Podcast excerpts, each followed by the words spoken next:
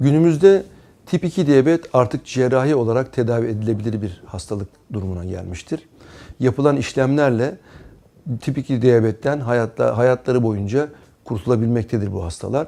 Ancak tabii bir takım özel şartlarımız var.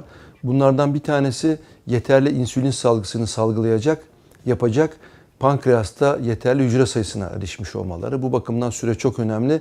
10 yılın üzerinde insülin problemi olan, insülin kullanan hastaların bu işlemlerden yarar görme olasılığı çok daha az iken 5 yıl veya daha az problemi olanlar ya da daha doğrusu insülin kullanan hastalar %95 oranında e, şifa sağlayabilmektedir.